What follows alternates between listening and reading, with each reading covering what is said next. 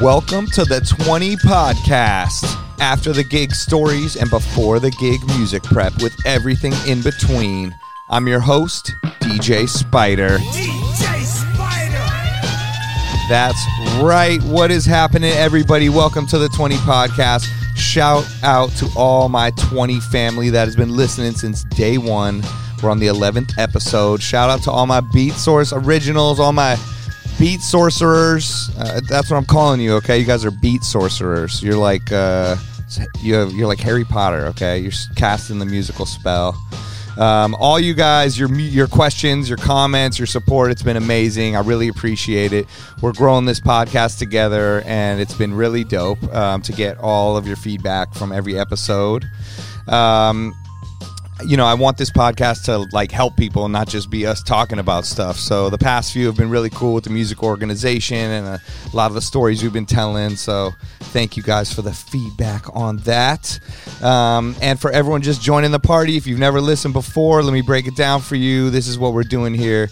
Every week we have a special guest in the studio who shares their stories, their insights, their experiences, and they also help us by going through some of these newly released songs that are featured on the 20 playlist on beatsource.com. Okay, so go peep that. We're going through about three to five songs today with our special guest, who I'll introduce in a second.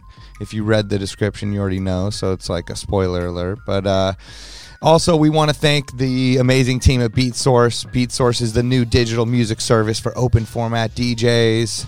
It goes way beyond a digital DJ pool. And with the new features they're rolling out this year, they're going to literally change the game, I think, with Link and some other stuff that's coming. So stay tuned.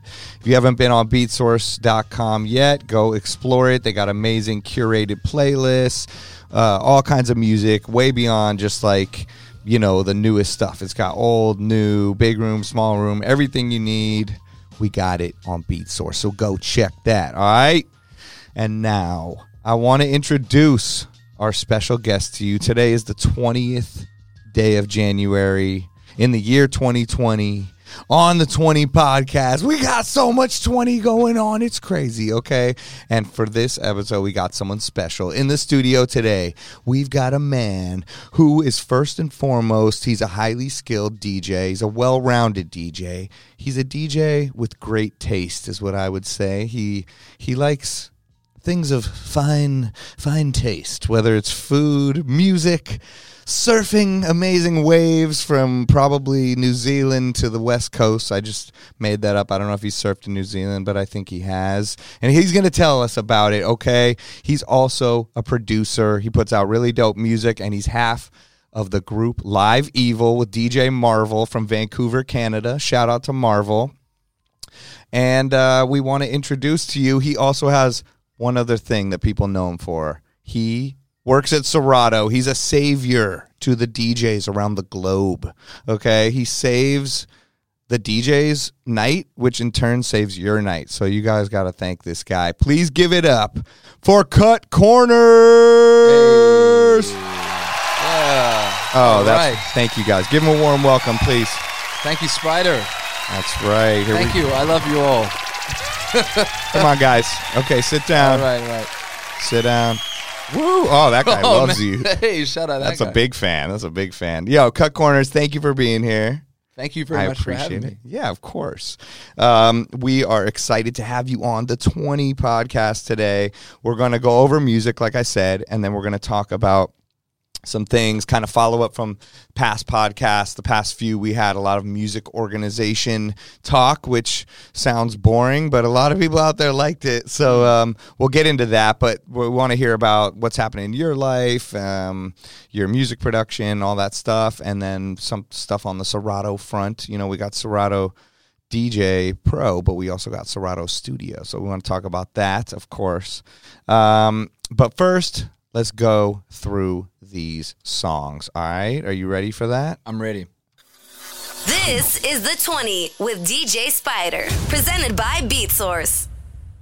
That's right. This is the 20. This is so professional. I just gotta say this. Very professional, okay? And for all you guys out there, you're not watching on YouTube, I'm doing this shit live, okay? It's totally live. I'm using my DJ skills right here. I'm not editing this. It's amazing. I mean, we might edit it later, but for now, it's not. All right.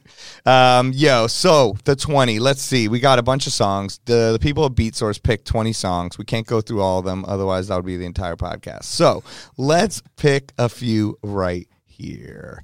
Um, I'm going to start off with something that I I had not heard before. Just came out. The new 2 Chainz with Future. I don't know if you heard this song. Let's see. Let's let it breathe. Let it breathe.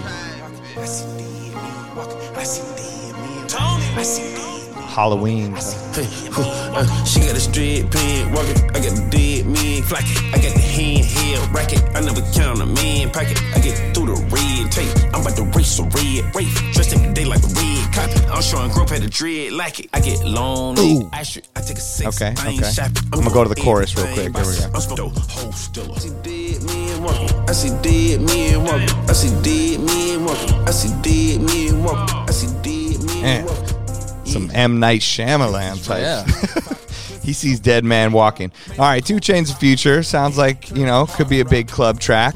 It's a little scary. Sounds like Halloween vibes. Love that shit. But I, I swear, mean- by the way, I just want to check before we. You what? Am I allowed to say cuss words on this? Oh hell yeah! Okay, Fuck good. yeah, All bro. right, good, good, good. yeah, you can say whatever you want. We're we're pod. We'll bleep you out if we need to.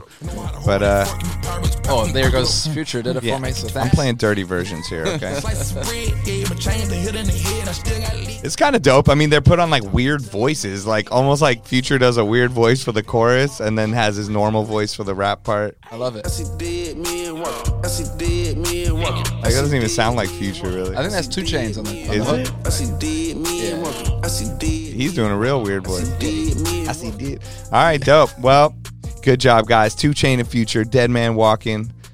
So you could play that right after um, the DaBaby and Trippie Redd Death, and then you'll just be really I'm here for that. spicing up the night. Definitely. Um, all right, let's move on to the next. We got something on this dance hall vibe. An OG in the game. Buju Banton. Take it easy and calm. Murder She Wrote. What is going on?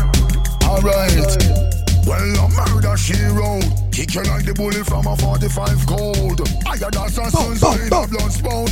Turn it up a notch and take it to a higher vote. A murder she wrote. Kick you like the bullet from a 45 cold. I got assassins in a blood spout. Back it up a notch and take it to a higher. Change your game from selling smack. I can definitely see why they why these songs are on the uh, top 20. Yeah, yeah, This one is dope. This is uh it's from the Bad Boys soundtrack. Oh, right. which I don't know if like DJ Khaled like executive produced or something. I don't know, but I know he's super into reggae and o- bringing OGs out. So Buju Banton, I mean, classic dancehall artist, and the beat sounds like new kind of that Yeah. new dancehall sound, but We act, we move and then that's tight. I could definitely hear a lot of remixes uh, by DJs coming out from that song too. It's a hard rhythm. I like that rhythm. Shout to whoever made that rhythm. All right. Um, all right. Let's move on. Let's get into some dance music here. The song is called Educational. You're going to learn something right now. Almost sounds like a OVO Majid or a party something. Yeah.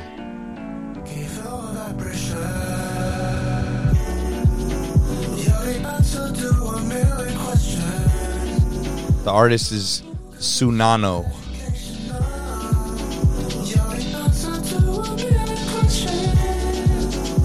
I hope I'm going to be able to answer your questions, uh, Spider. That's why I put this on.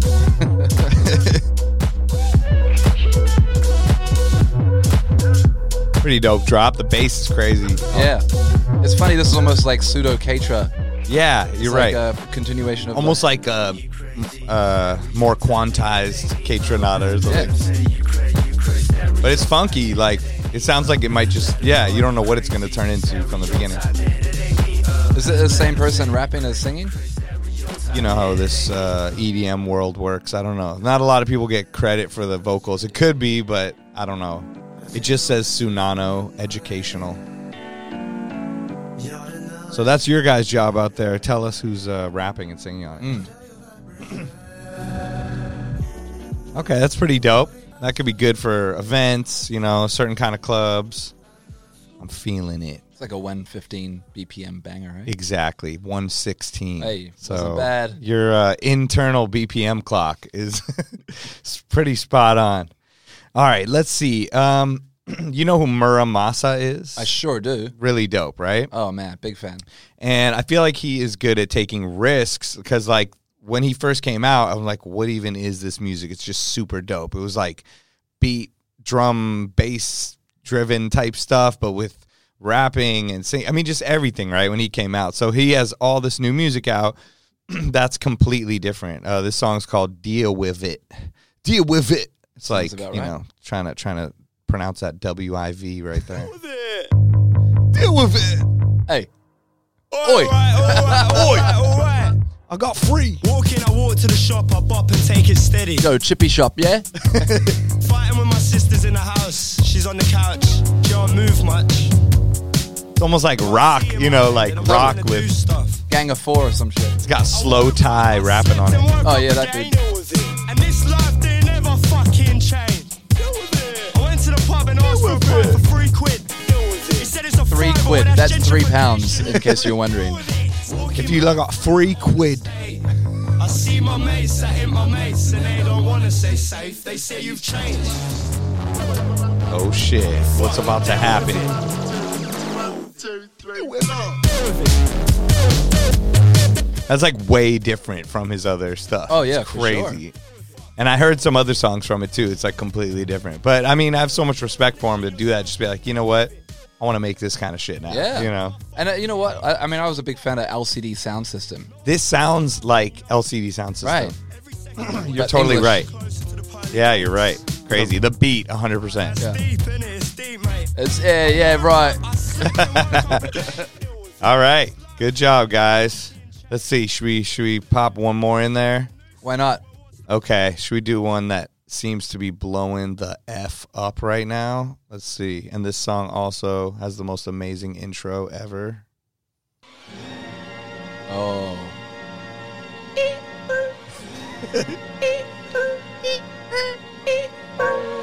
Is that a person? gotta be. The best thing ever. Pulling out the coupe at the lot. Told him fuck 12, fuck SWAT. Busting all the bells out the box. I just hit a lick with the box. Sounds like a rich person, if you ask me. Sounds like a Roddy rich person. Definitely. I got the mojo deals. We been trapping like the 80s. He got a lot of controversy recently for uh, saying he didn't listen to some classic rappers. He was like not into Biggie or Pac. Is that right? Oh, really? Yeah. I didn't hear that. I don't even know why I care, but At this point, I feel like, does that matter? I mean, Biggie like and Pac, 18, right? like when we were coming up, let's say what mid '90s or mid 2000s, what was 30 years before that? Yeah. Were you, you know what I mean? Like, were you expected to be up on that? Like, like, I only listen to Melle Mel. He's the best Yeah. rapper of all time, and he is so important, and he is. But right? But exactly, like that would have been in the year 2000. It would have been 1970. You should have been listening to that. Yeah. Like, no, because ni- the 90s are 30 years ago. Like, what do you? I don't fault him for that. Yes, No. I do think that it is important for you to like know the history of the music that you're making.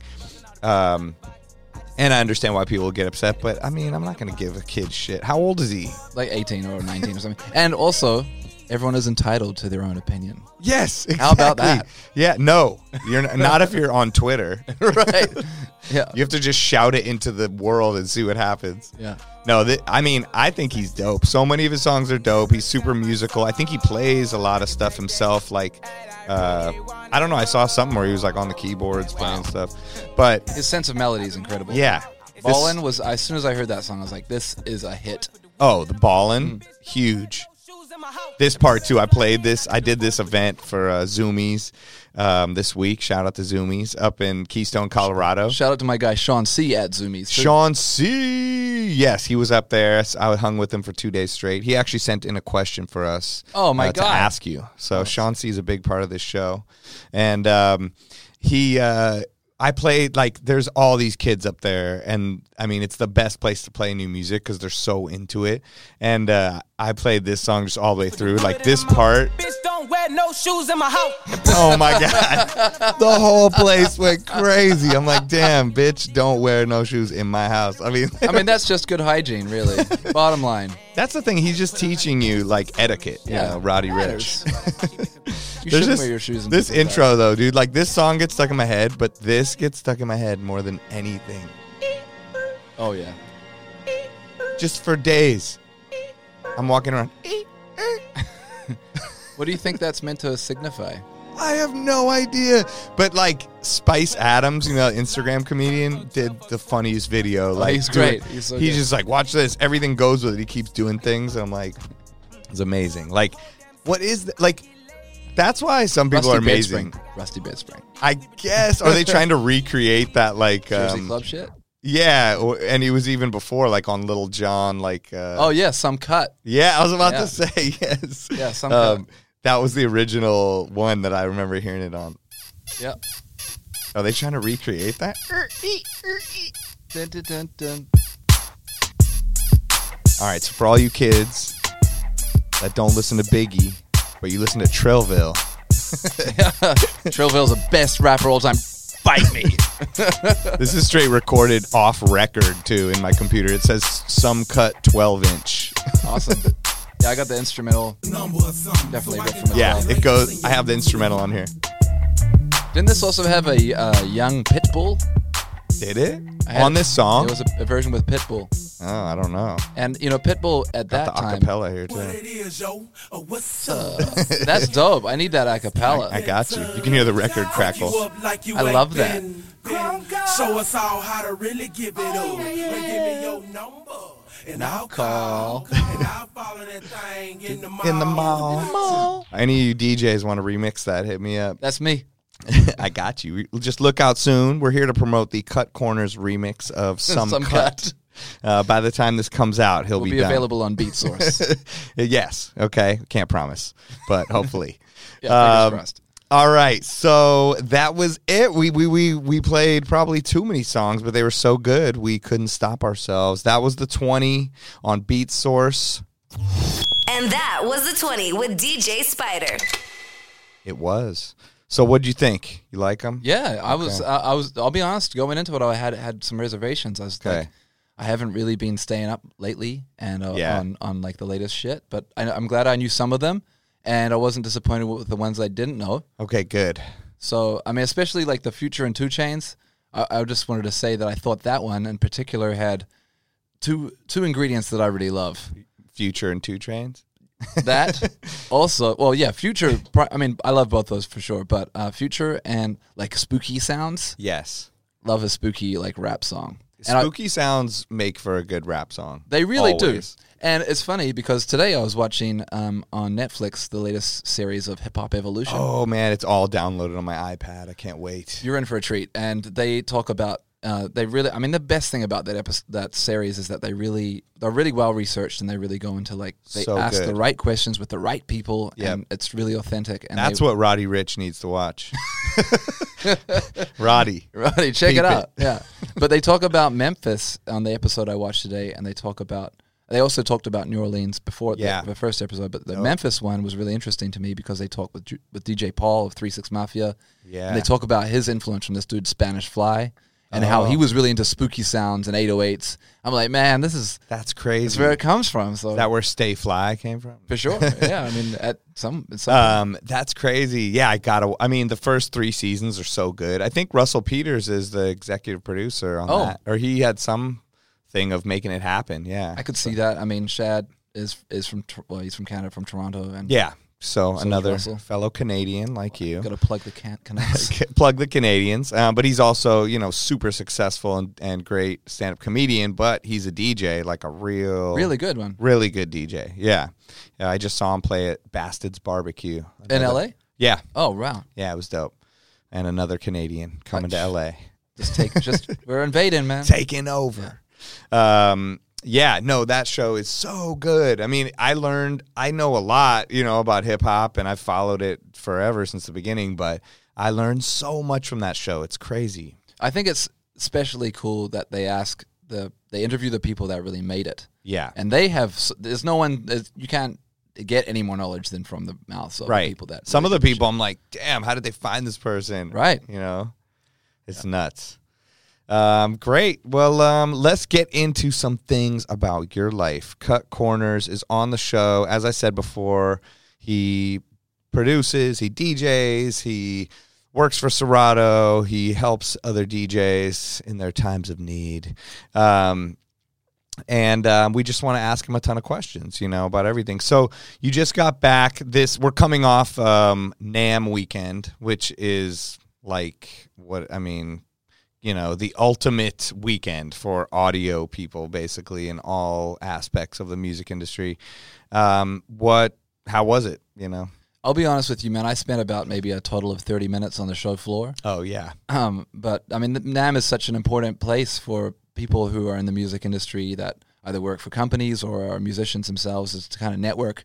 Yeah. and that's primarily what I did the whole time was just meetings, you know. yeah, And uh, and the, and I, I'm that's not a bad thing, or I'm not complaining about it at all. It was really Right. fantastic to be able to demo and talk and and Yeah. meet up with the people that you really like and care about, and and also speak to the people that help you do what you do. You know, the companies that, I mean, Serato is a company that doesn't make any hardware, so we definitely rely on people to make hardware for our software to work. Right. Because if it's if it's not for them, you know, that would be bad. yeah, it's literally just you and your computer. And yeah. that's um.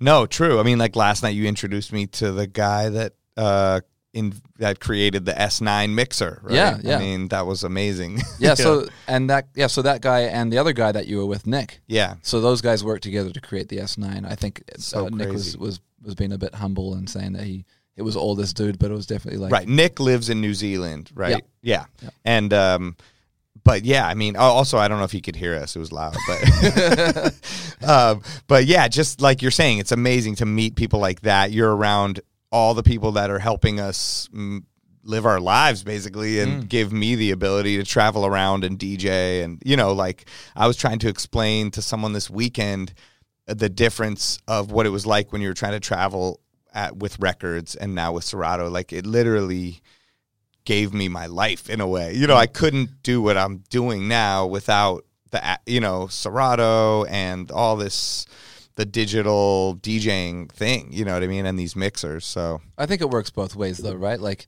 you guys, Of course. and well, I guess I'm I'd like to conclu- include myself somewhat. You in are- that. you're in there. but the DJ world, you know, depends on these tools, but we Yeah. depend on the the the companies depend on the DJs. It's the chicken egg, I don't know, whatever it is, but Right. the, it's a it's a ecosystem of some sort, coexistence. Yeah. but the digital um, aspect definitely changed everything in a way. You know, I mean, there's more DJs than ever. Obviously, more. It's easier to DJ. There's not a big of a barrier to entry. You know, where you have to buy all this stuff and do everything.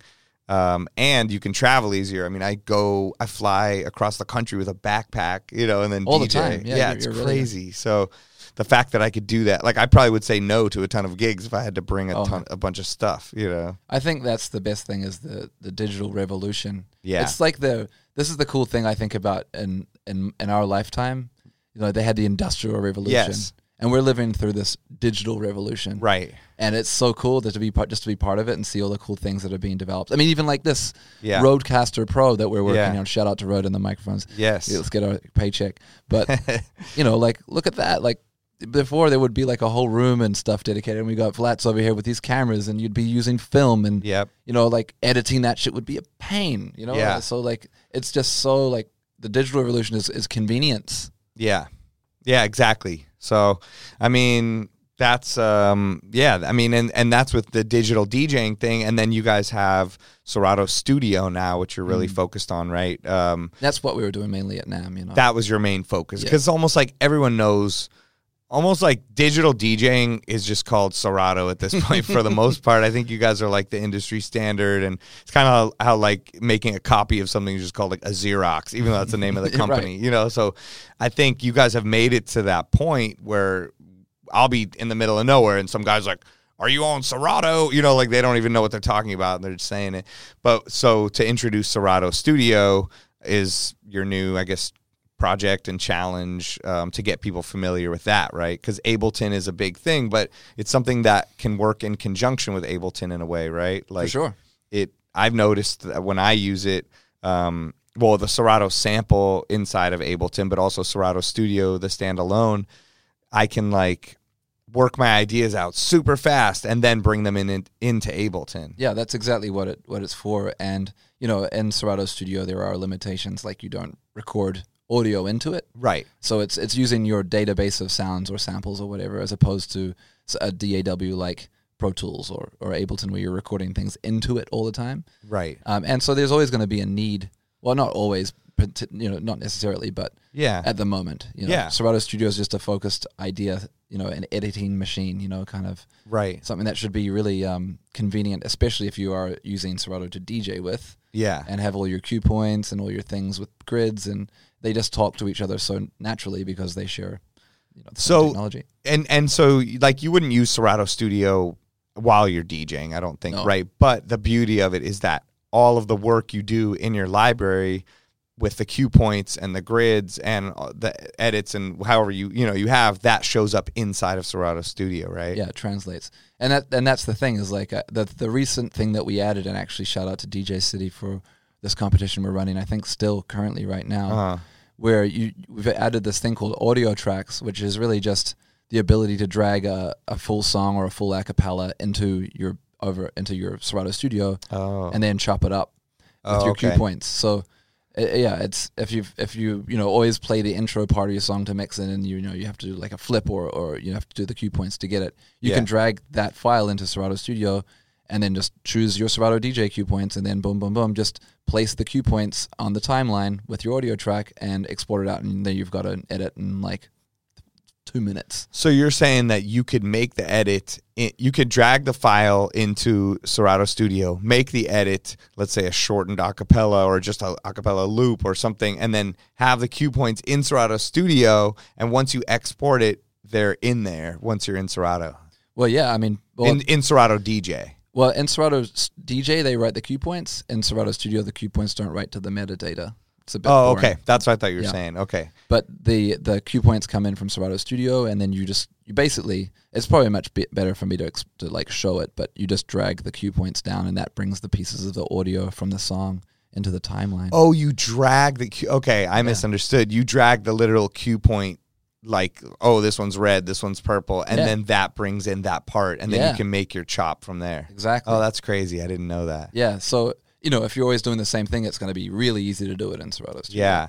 Oh, that's so cool. In addition to be able to then all of a sudden throw in a drum beat maybe and, and you know side chain that track and then make a bit more you know high energy edit or Right. anything like that. And then additionally, one of the things that a lot of people may not know is that uh, there's two different types of beat grids. So there's well, yeah, there's two di- different types of beat grids. In Serato Studio, when you set a beat grid, do you set beat grids? I, I mean, I do. I don't know. I need to do it more. Sometimes I'm like, oh, this one's not right, you know, and then I have to go back. And then I rely on the program to do it a lot of the time. And then if I notice it's not right, I just go back and fix it. And Um, DJ City files always have the beat grids right on them. So right. it's kind of dope. But if um, and and saying that, you know, that means that they're always going to be right in Serato Studio. So oh, okay. So, but if you drag a song uh, that's not been in either of the libraries into Serato Studio and say it's like a a live track or there was any kind of tempo fluctuation, they use these things called adaptive beat grids, which figure out where the where the you know the, the beat grid changes. Oh, okay. And so then when you pull it into Serato Studio, it's actually got it right. And Serato, so, sorry, and when you pull it from Serato Studio into Serato DJ, the Serato Studio beat grid will actually be accurate in Serato DJ. So Oh. it's kind oh. of like a little hack. That's dope. Yeah. Okay. And what if it's like, but when you're saying adaptive, it wouldn't adapt to like a tempo change. It would, yeah, Oh, really? yeah. Oh, that's dope. I mean, uh, it, it's not going to work for every song, of course. but uh, for a lot of songs, it's very good. oh, that's dope. It's much better than the Serato DJ, you know, algorithm. If you will. Right. Oh, So- crazy. Hopefully, you'll see that end up in Serato DJ Monday soon. Right. Uh, The the adaptive thing. Yeah. So that's only inside of. But if you set it inside of Serato Studio and then drag it into DJ, DJ. it will It'll be there. it'll be there. Yeah. Oh, that's cool. Because that's the thing sometimes with transition records or just records that like the Live new. Drake future, it just switches tempos in the middle of it, and then you're like, you know, shit, I have to like auto manually do this. Oh yeah, it's a pain. Um, oh, that's dope. All right, that's good to know. Um, are there any? And so, what are some other good reasons to use uh, Serato Studio or like projects that you know uh, it's the easiest to use that. You know what I mean? Yeah, Um, it's very easy. I mean, uh, you can do obviously a lot of things in, in lots of different DAWs. You Yeah. know, whether you use Logic or Ableton, and Of course. they're all all going to have their strengths and weaknesses. But um, I think for Serato DJs or DJs that are getting into production, it's Yeah. also going to work with all the stuff that you already have. So you already got a, a controller or a mixer that has cue points, and you don't have to go out and buy like a MIDI controller. Oh, right. Like you don't need the Akai MPC or Exactly, whatever. Like yeah. you just use your thing. You could even use your mix or DJ mixer, Totally. right? Yeah. So that there's that, and then there's also the fact that the a lot of the extra stuff is kind of stripped out of it. So it's really focused on making beats or edits, and you know, uh, with that in mind, as opposed to you know, a, a lot of DAWs were created rec- for recording bands or you know, Right. tracking vocals. even Tools. Ableton is based off the Pro Tools thing, and then Exactly. evolved into this like Exactly. more DJ quick workflow method, you know. But you can tell that it's made to record. Know? others yeah and that's and that's exactly what it's always going to be really good at Yeah. um, but for you know the other products and i think you know there's uh, other definitely other programs that will do things similar but I, i'd like to think that serato studio has kind of like a familiarity which Yeah. is a, which is a real bonus for sure. and you know obviously there's the pitch and time thing which is kind of Yeah, serato's thing you know right. Even before Serato uh, Scratch, DJ, yeah.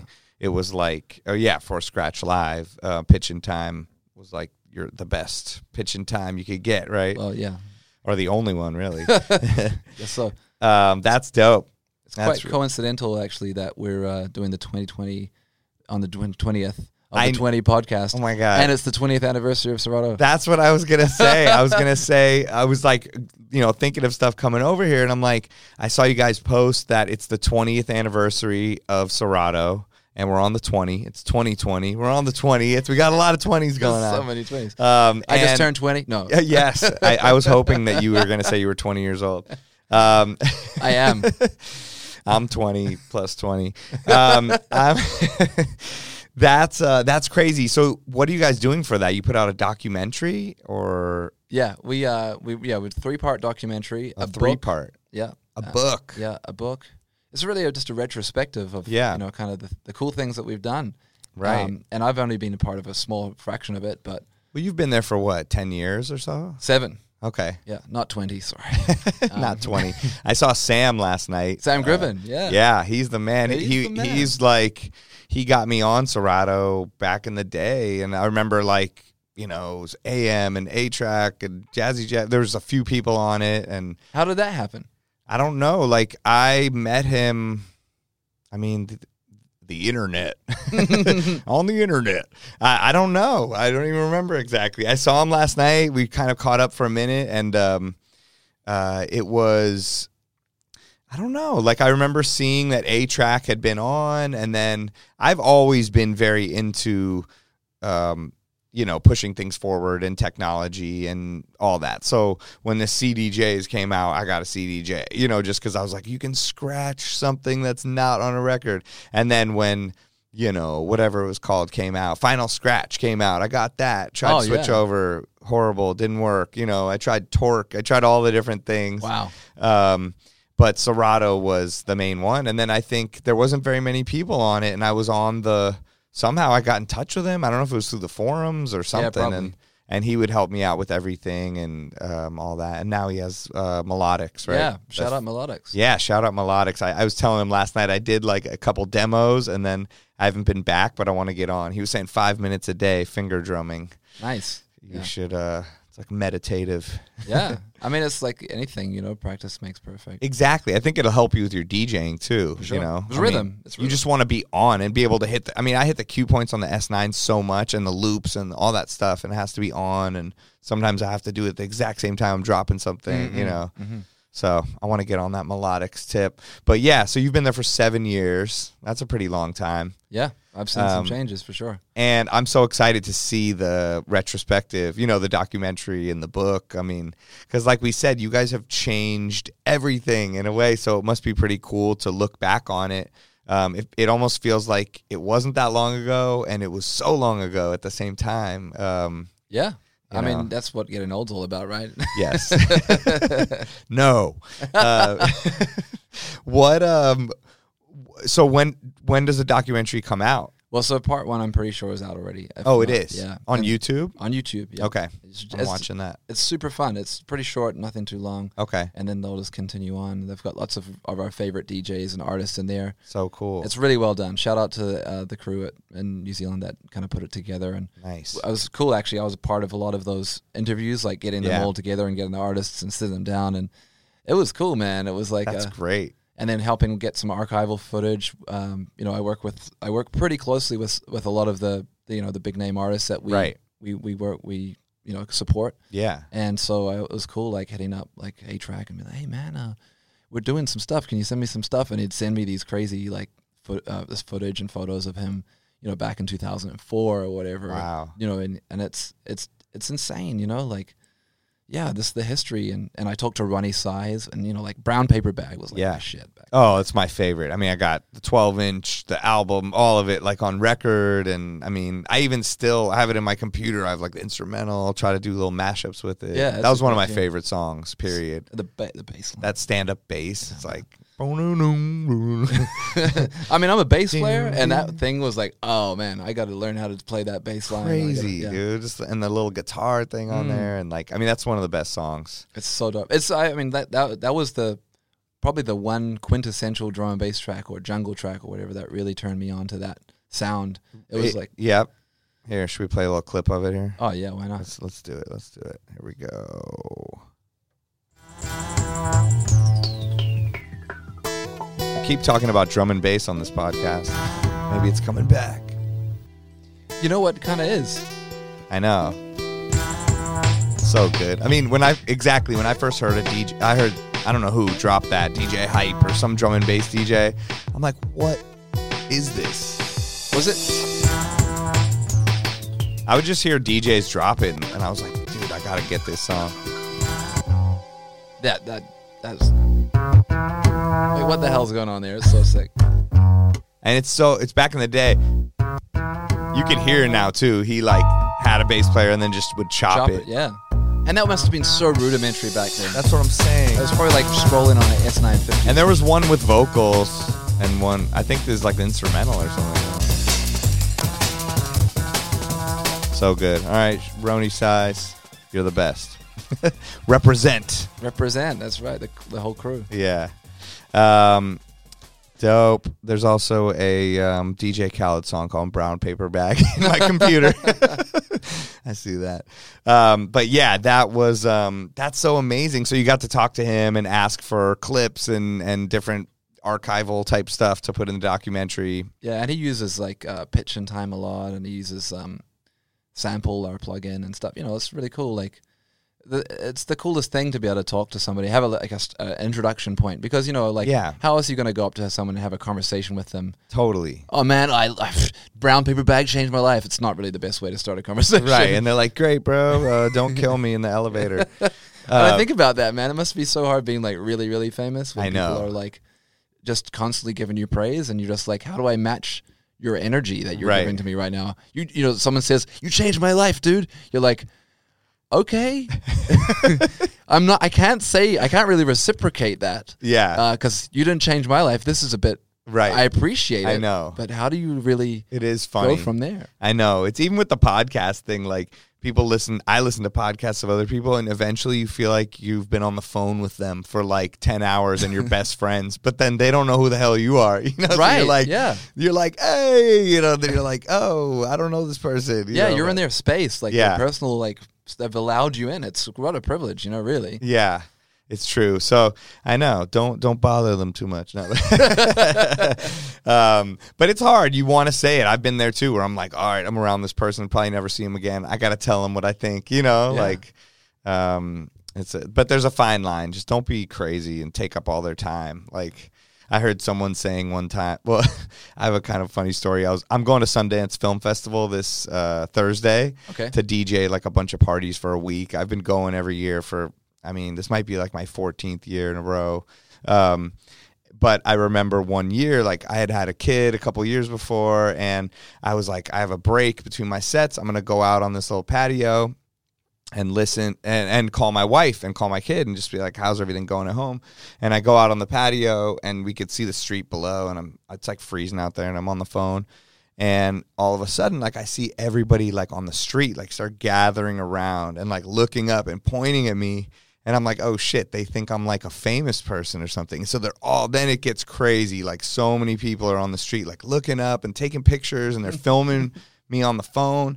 And I'm like, yo, what is going on? And I turn around and Keanu Reeves is on the roof and he's on the phone. He's screaming into the phone to like what I think is his agent. He's going, I just can't deal with it. It's just an energy suck. He's just an energy suck. He's like, and it's like that's what he's talking about. I think like someone was trying to talk to him for so long. He's like, it's an energy suck. Well, and so now I constantly think about that term energy suck and that I thought I was famous and people were taking pictures of me and Keanu Reeves standing behind me. So That's pretty cool though. You caught some of that energy though. You know what I mean? You caught like uh, contact energy. yeah, I was like fake famous for a second, but You are famous. Okay. You are Well, famous. Not not to be on a roof and everyone recognized me and filmed me and You put me taste. on TMZ. But yeah, I was like, yo, this is crazy. I'm like, oh, what's up? Bill and Ted's. All right, good movie. See you later. I did like that movie. Oh, was so good. There's a new one coming out. I know. I don't. I, I mean, it's like, I don't know what to think. I don't. It's like that. You know.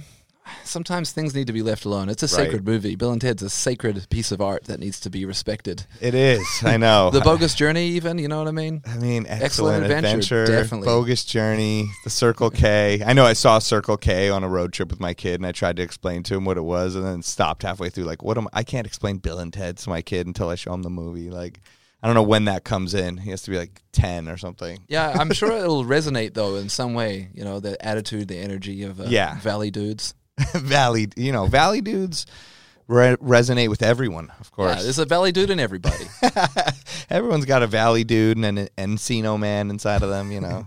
Shout to Pauly Shore.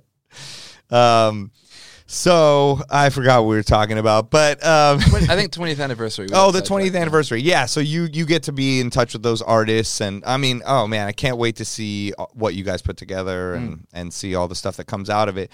And you you do a lot of things, like you said, you're you're in touch with the artists. Um, just as artist relation, right, to sort of help them with their Seratos or push them forward to use other products or whatever you know you do, right? I mean, are there other things you do with that? Um, Yeah, I mean, you know, if I just did that, that would be pretty sweet. But but it doesn't. It's it's often um, it's it's marketing really. Yeah. you know, at the end of the day, having a good relationship with people like yourself and you know the people that use our products is so much so much better for a company. Yeah. or any, uh, you know what? Relationships in general in life are really important, right? yes, And if you're a company, you should invest in good relationships, and that's essentially what I do. Right. And then also, in addition to that, you know, with without sounding too like weird, we leverage that those relationships and we do cool things with those people.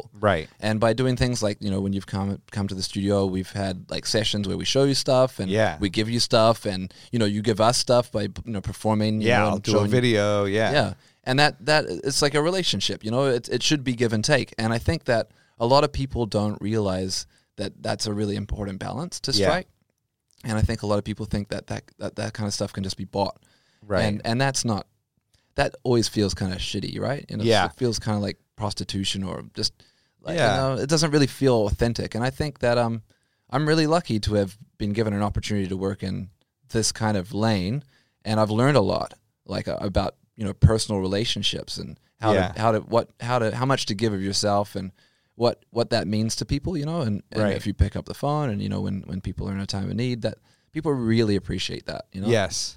I think it does go a long way. And I think you can apply that to anything. Like all the people listening is probably a ton of DJs. Like you have to treat your own self like that in a way. You know what I mean? Like everybody thinks, oh, I need a, a booking agent or something. You know what I mean? Like you can't, like you said, you can't just buy your way in and you can't just um, take the easy way in by getting with someone that knows someone. You know, like it has to be, you have to treat your relationships with care and authenticity and be genuine and like you said help out when help is needed and I mean- and just yeah i mean exactly so i think that's like a lesson with everything lesson you know for sure. And I, I mean, you if even if you do get in buying yourself way your your, your way in or, or kind Yeah. of piggybacking off somebody else else's success, you're never really going to feel the full gratitude or, or satisfaction True. of kind of doing things for yourself. Yeah. And I think that that's just a maturity thing. You know, a lot of us. I was the same as you, man. I mean, uh, well, not you.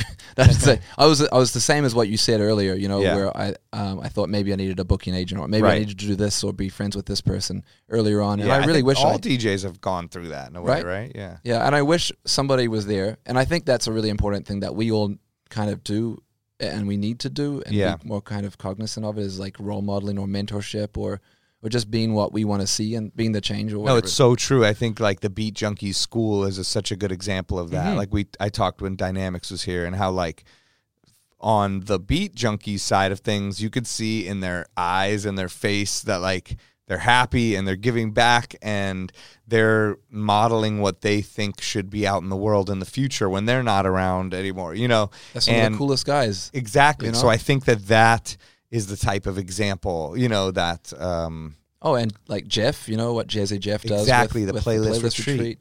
and you know even to what you know you guys achieved with the the, the DJ City and the Vice thing, you know, um, you did Oh, the year. Beyond the Music. beyond the music, you know, all that kind of stuff. Um, and you know that's exactly what I do. I do workshops and things like that, and I really hope that you know if I can do anything of even if it's just yeah like this is how you should arrange your Serato library or don't Right. you know make sure you know what a driver is and, and Yeah. blah blah blah as long as th- i'm able to kind of or anybody you're passing on a bit of like knowledge or experience then you're Yeah. really giving something and you, then you'll get it back in in a lot of ways Right. one way or another Yeah, I think it's important. I've tried to, you know, quote unquote mentor or whatever. I mean, I don't have like an organized way of doing it, but I'm here to talk to anybody or help anybody. Um, oh you asked me up You know. on here you're always you're yeah, yeah. guy. And for younger DJ, even like I'm talking to Matsu, you know, and Mm. he's like, I'm doing this, asking me questions. I'm like, I'm, I want him to be successful. You know, I want all these people to do great, you know, so I'm like, anything I could do to help. That's why even this podcast,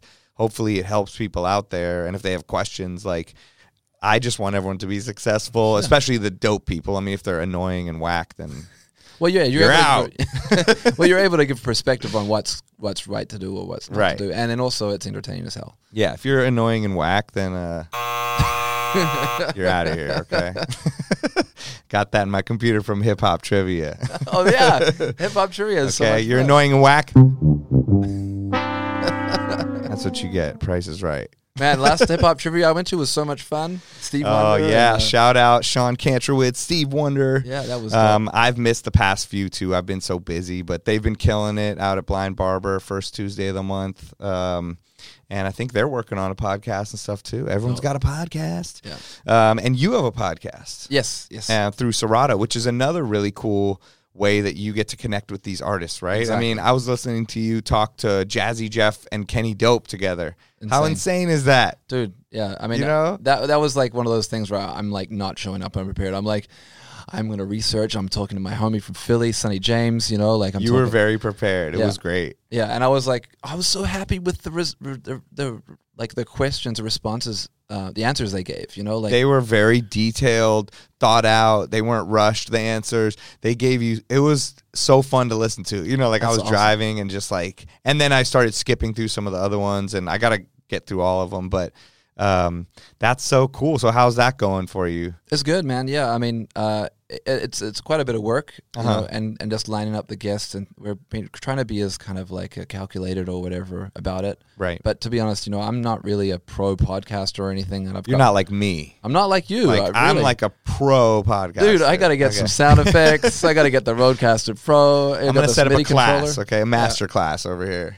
But um, when I get there, I'll let you know. um, Okay. Let me know when you. I'll be your when to sign up. mentor. That's why. Hey, that's exactly, dude. I'm here for that.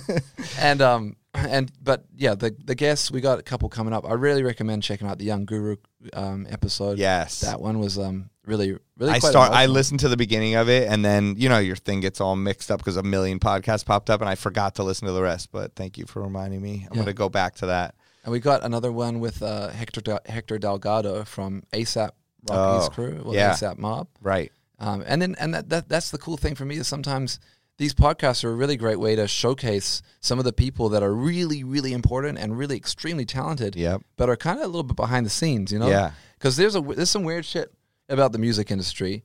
Um, and I can't, I could not explain it to you, and I wish I could. But Yeah. certain people get a lot of recognition, while others get very little recognition. Yet the workload is not is not equal. I know. You know, like Hector Delgado is this kind of guy that's really behind like a lot of all, all the ASAP, all the engineering, a lot of the beats. Like he's Crazy. the guy, and And they have such a specific dope sound. yeah, too. it's very str- s- s- signa- uh, signature aesthetic. Yeah. and yet, um, uh, not that I don't think he wants it, and that's maybe the other thing is that he likes the privacy. But right. yeah, here's this guy who's like contributed a lot to the world of the music that we love and, and care about, and Yeah. he kind of just takes this back seat. But it was great to talk to people like that. Yeah, that's so dope. Yeah, like on the first episode of this, we had Miles Beard on, and he's a, an A and R and um, a manager, and like the amount, like exactly, he does so much behind the scenes that I know about, but a lot of people don't know. You know, I mean, Hmm. he's behind all these songs coming out from Charlie Puth and Alec Benjamin and Pink Sweats and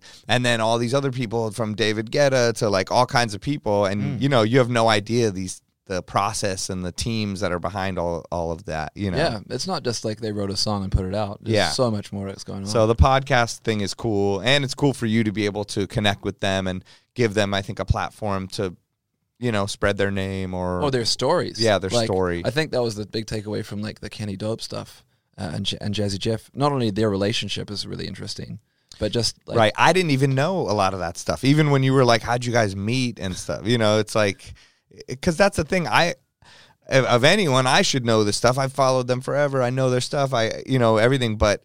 You don't know, like, how do you know? And, and that's the cool thing with a lot of these podcasts is that I learn. It's it's almost like the ancient storytelling thing. You know, like we don't get to we get these bits and pieces from Twitter or bios or whatever, but uh, you know, unless you read a book on somebody, you're not going to know. So something like this, you can really find out about them. yeah, even then you just you'll only get like a Yeah. certain perspective. Right. Hearing the people talk about like their first experiences, like like man, I think Kenny Dope Kenny Dope talked about like DJing with a reel to reel machine, and then like Yeah. going digging with Dylan. He was saying Jeff. there's a real reel to reel machine. Oh no, he was saying they brought it into the club. Yeah. At, like they would do the stuff at home and then make the make those like um yo, you know what blew my mind on that was oh, for all you guys out there too, look up the podcast called Serato Unscripted. that's what it's called. But the one something that blew my mind was that gunshot song oh yeah, when he was like, "Oh yeah, all the jungle DJs used to put it on 45 and play it and mix uh, drum and bass into it." And I'm like, "You're right. I didn't even realize that. That's what they were doing because it there was no pitching time back then. They're on Yeah. a record and they're pushing play. It's it sounds all weird and sped up, but it sounded super dope to me because I it took me a while to even realize what was happening with the drums on drum and bass and how they were The I'm all break. pitched up. Yeah, Yeah, the and then you slow it uh, down and go, "Oh, it's the same drums." You straight know? out of Compton. Yeah, whatever, yeah. it's insane. So that blew my mind too. You know, just just the beginning of your podcast had so much stuff. But that's so cool that you get to connect with probably our our idols in a way, um, and give them a platform, but also, you know, uh, spread the word. Mm. You know, for everybody to learn and for younger DJs to learn and stuff. Well, that's the thing, and I think that's also going back to that mentor thing is what kind of makes a legend a legend is that you know they're not only just like making a hot song, they're kind of having a career, Yeah, and that's something that we don't talk much about in this music industry is like having a career yeah, and how hard that is. Like at one point in that interview, I don't, I'm not too sure if it was part, if it was edited out or not, but like Kenny was kind of like, you know, I'm not really getting booked like I was, you know, whatever, and he's kind of like, you know, like almost like, am I? Is this my time to kind of bow out? I'm like, right. but you're Kenny Dope. Like, Yeah. no, you cannot quit. Like in my mind, I'm just like, there's. But then no he's like, "Are you gonna pay me?" yeah, you know, but you know, it's like Yeah. Bucketheads, all this like the amount of music that guy's made. Right. It's like so- you should have a lifetime pass to never quit no matter what. Like everyone just puts in a pot for you of money. Yeah. and like, those guys are all you. grinding hard. Like Jeff still tours like crazy and non-stop. A-Trak tours. Like these guys Yeah. crazy. Like they're these guys. It's not. It's not like they just did one thing and that was it, and they just cake up off after you know forever off of it. Yeah. It's like a lot of continuous work. Right. And I think um, there's a lot of misconceptions about what it is to be in the industry or what you know what you can do in the industry and how it all works. Like you were saying with with Miles, You know, Yeah. there's so many little roles and so many lanes that you can get your yourself into. Yeah. and even what I do or you know what you do. You know, Right. I know you do so many corporate events, right? Like this Yeah. one you're talking about Sundance. You know, there's that that's a lane in itself, and then you do like all the touring and, and playing in these in different old cities around uh, North America. Like, Yeah, and that comes back to the relationship thing. Like this Zoomies event I did, I mean, it was crazy. They bring up the craziest lineup ever. Like who's I, on the lineup? Oh, well, I DJ'd Monday night just myself for like the cert. I don't know what group of the employees it is, but and that's like one of the craziest parties ever. I'm playing like from Rage Against the Machine and Nirvana to like Roddy Ricch to like a Motown set to like it's the most open format set ever, and they're like crowd surfing. And then the next night they have a surprise lineup, kind of like at the do over or something. So they know something's gonna happen, but they don't know what it is. And I knew the whole time, but so I open up and then right after me, that band State Champs um, came out, who I wasn't that familiar with, but then I heard their big song and I was like, oh, I know this group. Okay. Um, and then right after them, DaBaby came out Oh, and did a full show. Nobody even knew he was there. Insane. Um, shout out to And- Carolina rappers. Yeah. Charlotte, right? Oh yeah, yeah. He's from Charlotte, and he got out of jail in time to come there. Oh, I guess right. he had He got been out- that's in Miami. I was like, I hit up the dude, like, yo, uh, is he gonna make it? And they're like, yeah, he's out. Um, but he came out, he killed it. You know, super pro, like great show. He had these crazy babies with him, Actual babies. like huge babies, like Oh. in like blow up suits that were Oh, like thank eight goodness. feet tall. I was like, that's no, No. place to have a child. they had these babies and backpacks they pulled out. no, it was like it was like these crazy like blow up like baby doll, but they were dancers. It was the dancers, but Oh. they're inside of a baby costume. Man, that just makes me think so of that like movie. twerking babies. That makes me think of that movie, um, Chick Cloudy with a Chance of Meatballs. and there's that big baby dude. Do you know that? Have you seen I don't. I didn't see the movie. I read the book with my kid, but I Oh, don't man. remember. You got to watch that movie with your kid. It's Oh crazy. my god. Yeah, we'll we'll watch it sometime. Yeah, he so he did that and then um oh, also his DJ definitely uses the drop uh uh you know sampler function on Serato What's the, because uh, he plays You got the you got the Funk Flex bomb there. he uh, yeah, he's uh you know, he's uh yeah. no, he doesn't do that. He didn't do that ever. He did he plays this that's not uh that's not the baby, that's my baby. and it's just a girl saying that, but he plays it like seven thousand times. like he'll be like, "That's not the baby. That's my baby. That's not the baby. That's my baby." And then, and then maybe he'll do a little, uh, you know, Oh, good, good. As long as he's got a couple of those in there, we're straight. do a little. Get your hands up! um, yeah, but he, uh, but he killed it. Super dope show. And then right when he gets off stage, emo night. You know who that is? Oh yeah, Atiba Jefferson and the crew, right? So they came up and they brought Alex from All Time Low, who randomly I was on tour. I I got to open for Blink One Eighty Two for Yeah, a whole summer for three and a half. I called you a few times I on was on- stage, yeah, like was on the phone. because it was the switch over time from the S Nine had just come out and the uh, Serato DJ. I was I was trying to get fully on there, so I remember calling you a few times. You saved my life.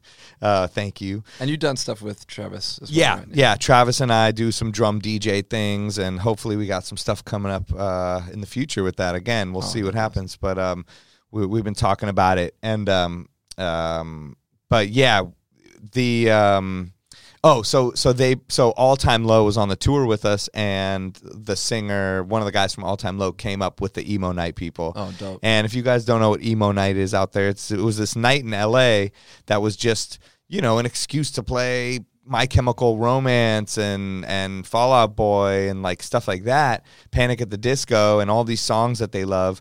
And kind of like the set I was doing before um uh Blink 182, but it's it's become this huge touring thing. I mean, I went to the Shrine Auditorium and they had Travis Barker DJ it, and there was a million people there. And now they toured around. It was just they have emo night Brooklyn and emo night this that, and um, I think they're they have emo night merch with their which they're selling at Zoomies now. No way. Yeah, that was like their announcement on the stage, um, which is a great idea. And they they put on a really good show. But just to have that weird combo, like, um, was nuts. But they they the thing that I realized seeing them was they don't really DJ. They play the song and have the whole crowd get super into it, and they're very good at like being with the crowd and the crowd control, and then they just go on to the next song. Like in a way, I thought, oh, I'll kill this if I DJ, and then I'm like, oh, maybe my my style would have to change, you know, to do that party in a way. Totally. Um, it's but yeah, so but the the point of what I was saying was that I've been doing that party for well over ten years, probably twelve or thirteen years, and that's a relationship based thing, you know. And I did that this Monday and Tuesday. Then I came back and did Borgata um, in Atlantic City, and I've been doing that for over ten years. And then I go to Sundance Film Festival, and like I said, I've been doing over ten years. So I think you know the relationship thing is just such a big thing, you know, to keep in mind. Um, for all you DJs out there. Just humans, period, man. Exactly. Yes. Just be a good person. How about that? to people. Hey, you know man, what I mean? I'm pretty sure it's in one of those religions where they say treat others like you want to treat Yeah, yourself, right? It's exactly. Like- straightforward. It- it's just like I don't understand people that are that or they're so competitive or they feel like there's not room for everybody else. Like when I hear of new good people, I want to meet them and I want to support them and I want to help out. You know, unless they're a jerk. But um, yeah. Can I say one thing on Yes. that though? Yeah. I would like to. I would like to request if you're DJing before somebody yeah. and you you know it's time for that switchover. Yes. That that dreaded switchover. Yes. Everybody knows that the switchover is an important time in a DJ set. Yeah, that's right. You know what? You should stick around. Just try and help out. Make sure the next DJ feels like he's got your your back. Right. You got his back. I always do that. I try to help out so much, but yes, a lot Don't of just the time. don't just walk out of that booth. That's disrespectful. man, have some manners. I know. You know, even and, and just just help out. You know, maybe whatever you got to do, you know, Right. Flick the switch for him or something, or just Yeah, just make sure that they are good and going before yeah, you don't put on a short edit or Yeah. you know Don't screw them over. That's something. Just not. Well, I'm not down for it. I've that. been in that situation a lot. I've been in ones where I could tell the person did not want me there. They were pissed off and Yeah. tried to, What's up you with know, that? fuck me up. I'm like, yo, come on, dude. We're all trying to. We're all just trying to do a good job. Right, And you know, I Yeah. wouldn't kick the the ladder out if I was trying to climb up a hill. right, So, yeah, and just like make your switch over smooth too. If you're the one coming on, don't just try to like, oh, it doesn't matter. You Yeah. know, like I try to make it as smooth as possible. Totally. And then if I'm gonna go into an intro, I'll play a couple songs and then go, okay, here we go. Yo, DJ Spider in the house. set them up. you know Yeah. yeah.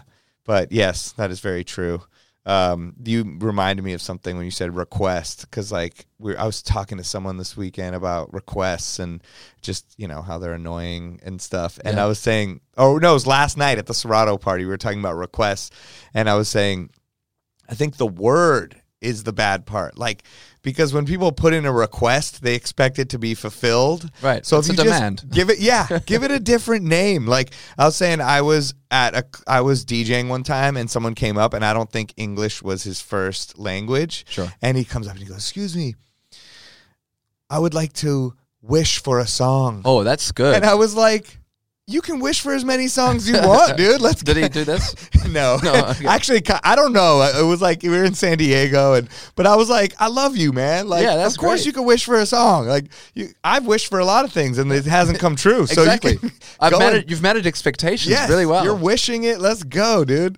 But the request thing, I mean, get out of my face, Yeah. please. I mean, I, I'm I'm okay with request. Me too. it, it is it is Not a demand. Not a demand. Yeah. Yeah, I'm cool with the request. I just don't like when they ask if I take a request at this point. Like, you just wasted so much time and breath. I'm in between the mix. Like, hey, do you take requests? Okay, what happens when I say yes? You know, what or what happens when I say no? I say no, you're gonna make the request anyway. What do you usually say? I don't know. Like, I keep changing it. Like a lot of sometimes I'll just say no, Right. but then I noticed when you say straight up no to their face. People cannot comprehend the word, and they just look all bewildered, and then they go, What do I do? Oh, um, well, can you play 2 Chainz? And you're like, no, you just asked for the request. Like, shut. I just said no. What part did you? and then if I say yes, a lot of the time the thing that annoys me is they go, oh, okay, um, uh, let me think. I'm like, no, if you don't have it ready to go, you're out. Okay. Yeah, yeah, that's and then true. also, then the do you take requests? Like, just come up and go, yo, you got 2 Chainz, future? Sure. Peace. That's all you got to do. You just use the amount of time, breath, That's a good voice. point, yeah. That's all you need. You know. you get the concise uh, communication. yeah, like I've had people come up and then they come up. They go, "What's next? What's next? I don't know. Even I don't know." I, I like if someone asks me if, if I need to take a request if if I take requests, I'm always really I try and be really delicate about it. I say, Uh, it depends on what the song is that you're requesting. Right. And then it kind of puts the ball in their court, like, well, I've got an opportunity here. Yeah. But I better make it a Better good be one. good. Yeah. And then if, if if they say something that's totally not right, I just say, oh, we don't play that. Um, we're not playing that on this night. You know, like Right. I think for a long time I had a night on Sundays with the guys uh, in Vancouver, and it was a hip hop night, and you Yeah. get the you'd get the odd person that would come and be like, "Can you play Calvin Harris?" I'm like, "Nah, you're on the wrong spot, bro. Like we're playing hip Right. hop tonight. So That's a good way to put it. if you want that, you got to go to the other spot. Yeah. and you'll be right. And it's like kind of like you know, just you're in the wrong. That's not what's happening. This isn't this is but that doesn't work a lot of the time. I've tried no, that. I know it's it's. Uh, You know, I saw Larry David get interviewed because Curb Your Enthusiasm's coming on, and they were like, he was like, I hate taking pictures with people, and then Conan was like, How do you get out of it? And he's like, Oh, I have the best method. He's like, when people come up to me and ask to take a picture and we're inside, I say, "Oh no, no, I don't do that inside. I don't take pictures inside." And then when they come up to me outside, I say, "Oh no, I don't take pictures outside." So I'm like, I'm gonna use that for the DJing. I'm gonna be like, "Oh no, we're doing an indoor club tonight, so we don't play that song when we're in the indoor." so uh, only outside. And then outside. you'd be like, "Oh, tonight we're out by the pool. We're doing a lounge. We don't do that on the outside." So great. maybe that'll work. That's a tip for you guys out there. yeah, if you're playing inside or outside, That way you can be anywhere. If you're if you're always in the same spot too, is even better. yeah, They're like, you don't even have an outside. That's what I'm saying, man. Yeah, we don't do it ever. no, I mean, I don't know. It's it's just so hard because I'll say also to them, like, it. What do you want to hear? You know, like just tell me what you want to hear. I can't guarantee it. You know, but a lot of the time. I don't even know. Some girl came up and requested three things that I did not know. And I was like, either I'm fully out of it or she's like asking for some weird shit or she's Oh, really yeah. on top of her shit. I will say though, there is nothing better than a good request. a good request. Sometimes I learn from it, and That's like I I'm find a song that I like. I mean, Yeah. Like I said, these Sundance parties I'm doing, I talk to the producers and directors and all this stuff before the movie, and they'll be like, "Can you get these songs or this vibe or all these instructions?" And it's a lot of extra work. Yes, if Mm. you're lazy, you don't want to do it, but it's fun for me. I go through, I find all this stuff, and then that sets me up for the rest of the year. I have all this crazy new music in my sets that I never would have incorporated. And That's what I'm saying. you man. know, you can so- learn a lot. I, You I do learn definitely, a lot. I think I learned Rihanna needed me was a request I got once, and I was like, Yeah. I didn't know that song. I was like, this is great. Yeah, and hearing other DJs play, it's just great to hear like, oh, they're playing that edit or that works Yep. here or you know that kind of thing. Do, Um, do you do you go out of your way to? I mean, you know, when you're doing a, a, a paid or corporate gig, you Yeah. kind of you're. Do you? How do you approach that? Do you kind of try and put your spin on everything, or yes, I try to make sure it's me, you know, like within it. Like I don't want to be too corporate. I don't want to be too um just basic. You know what I mean? I'd rather be a little bit different and weird and to stand out and be like, "Oh, who was that person?" You know, so yes, you're running the risk of them not liking you, but um you get booked for the thing that you did that was a little different? Yeah, I mean, I try I try to um just put just be very eclectic, but I I approach it still from a hip hop DJ standpoint if that makes sense. Like I'll still be playing indie rock and probably like tastefully do doubles or scratch or you know mix in some of the stuff from my nightclub sets into with other stuff and um just really try to like I, I mean I really just try to read the room you Yeah, know yeah, so course. Like I did these Golden Globes parties, and I did one where it was more of a party and people were gonna dance, but the beginning part was kind of loungy. You know what I mean? So I play fun stuff. I'm ramping it up. You know, I'm watching them go. The next night was so intimate and so small. They're like, we don't want anyone to dance here, but we want people to notice the music and it to be a good vibe. So it's low pressure, but it's high pressure. You know, mm. because like I'm right there in front of the people and I want to make sure that they're having fun, but I don't want to make it too crazy and play like ladies, fellas, you know, like here we go. Yeah, yeah. And I mean, this last one I did was like just stress city because like I'm in the room and and it was for Netflix and then um they go everyone should be showing up soon and I'm like DJing and all of a sudden this like woman walks in and uh, she's wearing kind of like I don't know like a black sweatsuit or something and because everyone's really dressed up for Golden Globes and then the guy walks in right after and he's wearing shorts and like a leather jacket and like and I'm like who is this guy turns around, it's Pharrell and his Oh. wife and me. And those are the only people in the room. And it was this tiny room. And I'm like, oh, what do I play right now? Happy. So yeah. No, oh my God. I thought about that later. I'm like, what if I would have just put on happy right then? He would have been like, I'll kill you. I'm walking out. Yeah. But I, I knew I had heard interviews with him talking about that he loves Dilla, and I know he likes all kinds of music. So I just tried to keep it real eclectic. And then about ten minutes later, like the head of Netflix walks in with his wife, so it's just them four, and I'm like, oh god, here we go. Okay, Yeah, I I, gotta really. Hardest, You know, right? That's the thing I'm watching, and then all the people come in from the movie. It was all the Marriage Story people, and Adam Driver, and this and that, and Aziz Ansari, you know. And I'm looking, and I'm thinking, oh, I know he likes Kanye, and he likes this, and I've seen him there, you know. And, and I'm trying to like just approach it from that standpoint, like what would they want to hear, but what can I do that's dope that I've kind of come up with on my own and stuff, you know. I said to my girlfriend who DJs as well, um, when she was like asking me, like, you know, what do you do when, like, when you DJ in a different place? You know, like, Yeah. how do you figure out what you're gonna do? And I'm just like, you know, I sometimes I just focus on somebody in the room, kind of like what you were saying. Yeah. And if it's a, if especially I, I try and focus on somebody that I'm gonna relate to more. Yeah. And then I'm like, I'm just gonna play music that I think they like, Right. and I just kind of do like this, you know, I try and figure out what would be their thing. Yeah. And I, you know, I'm definitely like breaking them down. Like, what are they wearing? Like, who are they? You know, where are they from here? You know, like yeah. trying to get a, a, a vibe. But that always helps, like, kind of set like a, kind of like you know a template of like, oh, Yeah. I should probably, you know, go this way or that way. You know, um, and then if if they get up, then you're like, yeah, I just did, I just killed it. You know, Yeah. it's just like that about one person or Exactly. that couple or that group. Yeah. Saturday night I had that at this group of girls, and I'm like, all right, they're the most hype people here. I'm going off what they're doing because if the crazier they get, the more everyone around them is gonna go crazy. you know? Exactly. Yeah.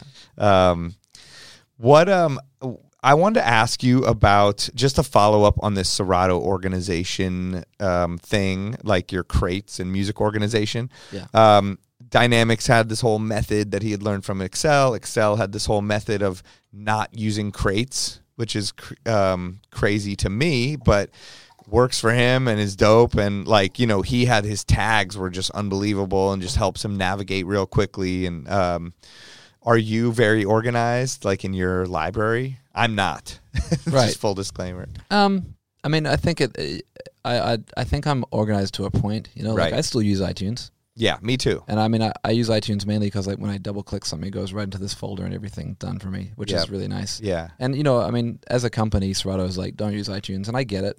Um, iTunes is like not our program, so Yeah. if you use iTunes and then all, all of a sudden Apple tries decides to change something like they did recently with Catalina uh, and changing it from iTunes to Apple Music, Yeah. um, there is a possibility that you just don't have control over your shit anymore, um, and that's obviously the worst case scenario. But um, the good thing is, is that like Serato, the way it works, it just reads file paths. So if you, if you know anything about computers, you know that what Serato is doing is just looking for where it's located on your computer, Yeah. and as soon as you move it, then it doesn't know where it is and it'll go missing. Right. So you just have to keep make sure that wherever you put your music, you keep it there. right. If you move it or you change any kind of the, the you know the folder names that it's within, The file structure. yeah, exactly. Right. Then it's going to go missing. So don't move your files in any other program than the program that you're using that you need that depend on it to be Right. in. So if you're going to move something, um, and you know on your computer, make sure you move it within Serato. And that's the crazy thing is that I'm always kind of shocked at how few people understand that there's a files panel in Serato Yeah, I know. and that you can move things in that files panel around. And then when you do, you get this like option of like copy, move, or save, uh, um, or cancel. Sorry. Um, Yeah. And if you choose to copy it, then you create a copy of it. And then if you choose to move it, then it'll move it for you. right. And you won't ever miss. It won't go missing because you've told it. You've told the program that you're using where you want to move it to. right. I don't think a lot of people use that though. No, no, a lot of people do not. And you know, maybe that's just an education thing that we need to be better at. Um, Right. I need to be better at. But I do tell a lot of people that. I tell all of our educators, Yeah. and I show a lot of people that kind of stuff because you know a lot of people when they get music, I don't use that enough. You know, I'm clicking on it right now, looking at it like, damn, that would be better. You know. Yeah, it's really the shit. And for the moving it around, I don't know why I go into the other part. It's like one extra step that doesn't need to happen. right, and most music will end up in your downloads folder if you're downloading it. So Yeah. chances are you don't want it to stay in the downloads folder. You No. probably want to put it in your music folder. So you can do that. You can play it right from your downloads folder, but when you would want to move it to the folder or crate or wherever you want to put it, if it's not in iTunes, then you should do that in the files panel in Serato DJ. when DJ. you move it let's say you oh, you double click in itunes from downloads you play it once and then you realize oh i need to put it in a different folder if you move it then later will it show up red or what what do you have to do do you have to copy it or well, you can always tell when a fi- file is in iTunes because it has the iTunes logo Right. right next to it, and that will be in the fi- the file that iTunes puts it in. but what if you do that it's in there and you're in downloads but then you're like you know what i want to put it into january 2020 files or something would you go into files move it from downloads to that folder and then serato would recognize that or would it turn red Well, it kind of depends on. You've got two things going on here, right? You've got iTunes that's going to do one thing, and that usually creates a double of the folder file that you've downloaded, right? Right. And it puts it in its own folder relative to the artist name, the Yeah. album, you know, etc. Uh, Yeah. The, the the the file structure of Right. however iTunes does its thing. So if you've still got it in your downloads folder, you probably have a double of the same file. right okay so, So- you could delete that You could delete that yeah as long as if that file that you've deleted isn't the one that you dragged into Serato and you DJ. have to make sure your itunes does that double up thing because mine doesn't do that actually Okay, yeah, right. But by default, that's how right iTunes that is works. yeah by default Um, and you know, iTunes is um, you know, it does a good job, but it is literally creating a copy of a file. So, Right. You know, you've got one in your downloads, and then you've got a copy of it, and they both will have different Yeah. information on them. if you're So- not careful you'll have double Duplicates. your whole hard drive will be filled up yeah. So that's kind of like the yeah. That's that's a really important thing to understand about computers. yeah And I don't think that that's that's that. Uh, if I could make a general statement, I think that uh, us as DJs, and especially I, I can only speak for myself really, but um, I never really had a, a computer that I used and organized files and music on until I got Serato. So all of the computer knowledge Yeah. I've got has become has been because I had to use a computer to DJ, or I wanted to use a computer to, d- to DJ. I, the only thing I ever used a computer for was recording vocals or my beats into it before, Right. and that was very easy to organize because I only had like twenty beats or something. Yeah. You know, yeah at that time. Um, but you know, that's the that's the that's the learning curve, and I think that a lot of people never really took the time to really understand how computers work. Understandable, but it, it's a really good idea to learn how c- a computer works if your life depends on it. yeah exactly if your entire job d- depends on it Hmm. um that's dope and do you use like smart crates and stuff like that? oh yeah, that yeah, Smart crates are great, man. I mean, yeah I think especially uh, for any kind of working DJ that is going to need like a you know clean music. yeah I have a clean smart crate, and I just Yeah, have the rule set, yeah, for clean, and then all the music goes in there, and I never have to worry about anything in that crate being dirty or offending a child or you know, yeah i have an acapella one too and it's like every different way acapella can be spelled so i make sure i get everyone in there because Yeah. like on the benzi site he'll spell it with two c's and on other sites they spell it you know Mm. so I, I they all go in there and then i have it um, keyed out so then i can just know all my acapella and then i have one that's acapellas and instrumentals only so Mm. just in case i want to come up with weird blends i just Oh. have that and it's constantly updating and and then i can organize it by key and bpm next to saves each your other time a lot, man. yeah so and you can do other tips. things. I mean, smart crates can be good for you know all sorts of shit. Like it just depends. I have key crates, key smart crates, so it's all done by like the number of the key. If you use the Camelot wheel, I have like five all in a key. You know, all one to, Yeah, to same. twelve, and that way I can. I DJ in those a lot. Actually, that's uh, one of the ways I, I find I'm I, I put together mixes and ideas, and if I'm like just improvising, right I'll just DJ out of these these key crates because I know that as long as I know the song well enough to, uh, you know, choose another one that's relative to it, and if as long as it's in the same key and the BPM, then I'm kind of good, yeah you know, and I can come up with some kind of happy little things that go together, you know, well, and I just kind of scroll between, you know, the, the keys. It's really Right. great. Yeah, it's I know, same. I, I have all those key folders and I'll just go into them and be like, wow, I did not think this would go into this or just figure out ways, you know, be like, that sounds dope. I think there's even a. I think I made a YouTube video about how I did it, how I set it up, and if I haven't, there should be one by somebody. I mean, Yeah, I'm sure if you, you look can it find up. anything on there. That's dope. Um, I um I wanted to add. I mean, we didn't even get to talk about a lot of your um personal stuff. You know, so you you know you're a DJ yourself. I mean, you've been a DJ for a long time, right? I mean, Yep. From and you're from Vancouver, or you from New Zealand, I or was neither? born in New Zealand. Oh, but I've been in Vancouver for like 20 years, so I, Okay. I do really claim Vancouver pretty hard, yes, um, and that's where I will live most likely for the rest of my life. So right.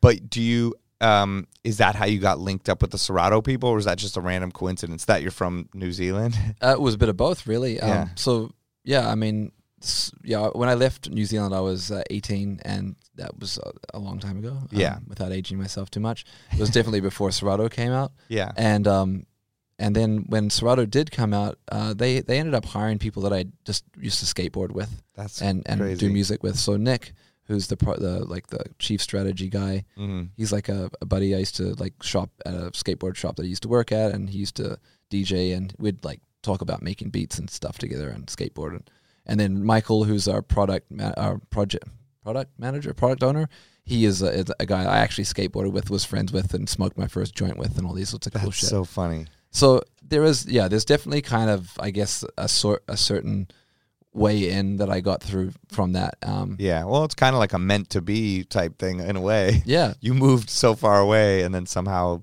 ended up back with them. yeah, and I moved back to New Zealand in 2012 to work for Serato, and then um, I ended up moving back to Vancouver because that's really where my, my heart is. That's where my me and my girlfriend live, and Yeah. we have a dog, and you know, I have a house, and, you know, like townhouse, and I know you as a Vancouver person. and and that's where you I, I really cut my teeth and I I have I really like love Vancouver. I love the story of like I came to Vancouver and and I love that they kind of welcomed me, you know? Yeah. Like, a lot of motherfuckers sorry, a lot of cities are Yo, can be a really lot of motherfuckers. a lot of motherfuckers can be really stink face and just like not be Yeah. open. And even in New Zealand can be like that. Yeah, I'm and sure. so when I when I came to Vancouver, I felt very at home and welcome, and I you know found this re- cool record store called Beat Street, and then I got a job there, and all these sorts of really cool things happened. I got my first gigs, I put out music, and I was welcomed. You know, I was Yeah. like, there's no better feeling than that. I linked Right. up with Marvel and the Freshest, and we we played the Rub, and we met you know DJ Eleven, and you know we did all these things together, and it was like. Man, I knew Headspin. Like I, I played with DJ Headspin, who's you know a world champion DJ. Oh yeah, one of the best. just you know there's so many little cool things about Vancouver that have happened in the time that I've been there and I'm so glad to have been able to be part of that you know and Yeah. in any way and you know it's still to this day I'm so proud of like the new generation like the like the Nick Bikes and you know the Pomos Nick Wisdom um and all you know like Amalia like there's lots of homegirls and home homeboys that I know from Yeah. there that are really killing it and even like the you know like Jewels is from the EDM guy is from Vancouver Ekali's Right. from Vancouver Falcons lived in Vancouver you know this whole crew Chapel Sound there's like a lot of like cool shit that happened you know happening in parallel with things like the low end theory stuff that was happening Yeah. in LA and like the West Coast culture and it's like I'm, i it's great to see that a small city like that has some kind of cultural cachet in the big picture you know Oh yeah, for sure. I mean, you guys are West Coast. You're West Coast representers. we like to be um, yeah, Vancouver is one of my favorite places. Honestly, anytime I get to go there, just Yeah, from you're always there. DJing and yeah. Yeah. I haven't been there for a minute, but a couple years. But I love it out there. Um, and now you guys are like the uh, Hollywood, also like Oh, yeah, we filming so much stuff, right? I was watching Blade this morning in my hotel room, and I was like, Blade, I think was shot in Vancouver. And I was like, I remember Wesley Snipes actually came into that record store that I worked at. No way. Yeah, and you know, he, you know, he's Wesley Snipes. You know who? You know, he's like a pretty Im- im- im- impressive person. Yes. and he was buying records, and I remember, holy shit, that's Wesley Snipes. That's was crazy. Yeah, Oh my god, he's like into dance hall and stuff. I guess. yeah. What I heard. well, he played a lot of like classics. You know, like Yeah. on like wedding like classics. That's funny. It was dope. Um, I well, I don't want to keep you here too long, but there's like so much stuff I wanted to ask you about. Um, and we got some questions from the listeners that were sent in online. Let's do those. Um, you want to do those? Yeah. All right, let's get into this. Uh, I gotta have you on again though because I was gonna ask you about um, like you like went on tour with Steve Aoki and Yeah. did all this crazy shit, right? Like Yeah. you had to go with him when Serato was like first kind of Scratch Live Serato DJ transition. It was Yeah. pretty hairy. Yeah. I mean, you had to like make sure his Serato worked with like cake batter on it and stuff. yeah, And- at, at Tomorrowland in front of seventy thousand people. I was standing behind David Guetta when he, that meme was created, where he was like super, super K hold out, just like yes, really. I was like, I was right behind there. I was like That's watching as that happened. Yeah. Oh my god! All right, we gotta we gotta hear about that.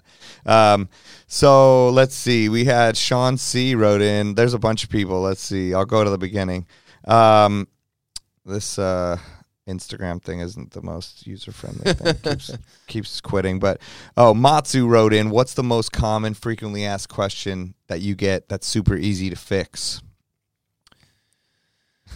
That's that not knowing how computers work thing, probably. Yeah, probably. Yeah. Um, it's usually just um, th- it's always drivers, man. I, I mean, it's always. it's always drivers. yeah, just like update the driver or try Actually, to reinstall no. something before you hit them up. That's what it is. Matsu, the answer to your question is the security preference in Apple settings post High Sierra. Basically, the security preference that Apple introduced that does that will block drivers from being installed on your computer because Apple is super high security Yep. now. You just have to make sure when you install a driver for the first time, you get an option. It says open system preferences or okay. Click open system preferences, not okay. It's no one reads the small print, but you need to open system preferences and allow a driver to be installed on any computer, Mac OS computer, High Sierra and above. Yes, you showed me that in 2016. Very important. Thankfully. Yeah, that's really easy. Anyone can do that. Okay, there you go, Matsu. All right, Beats by Grant. Okay, shout out to Grant Shapiro. He asks, can Serato DJ use a legacy feature to look like Scratch Live, like change the blue font, or are those all just? That's a good happen? question. That That's a good, good. question. I, I, it's not an uncommon one either, as a matter of fact. But at the moment, that's that's possible, Uh huh. but it's not something on the roadmap. But we do get a lot of quest- questions about that. It's it's something that could happen. Yeah, But um, I never even thought about that, but sounds cool. people love the Scratch Live colors. I Yeah. mean, they're cool colors. Let's yeah, be real. I know. We got used to that green. They're green and they're orange, man. Um, and then Shout okay, Virgil Abloh. DJ Vertigo. Yeah, exactly. DJ Vertigo MTL. I'm assuming that's Montreal. So shout, Shout out, out to Montreal. Canada again. Uh, will color crates ever happen? Mm. And will Serato effects be improved? Well, they were just recently improved. Okay, Um, so there you go, Vertigo. So recently, there was an improvement that um, when you're using the Serato effects, uh, not the sound quality specifically, Uh-huh. but that they will remember to be turned off on track load. So if you use Oh, echo out good. a lot and you press echo out on a track and then you load another track, previously echo out would still be on. Yeah. So it would just be silence. right. Now, when you load a track, um, echo out will automatically turned off. Oh, okay. Um, all but- But, the color crates thing, uh, not nothing, Just use emojis. nothing yet. But yeah, maybe down the road. Um, here's one you might like uh, from Yo Yoli. Oh yeah, shout out Yo Yoli. I saw her. in- Um, in she Vegas. asks in all caps, "How are you such a genius?" okay, and what happens when you run into a problem? LOL. It's a very good question. But uh, I'm very fortunate to have a great team back at HQ that I just hit up if we're having problems, and that goes if, if there's ever a question I can't answer for someone yeah, quick.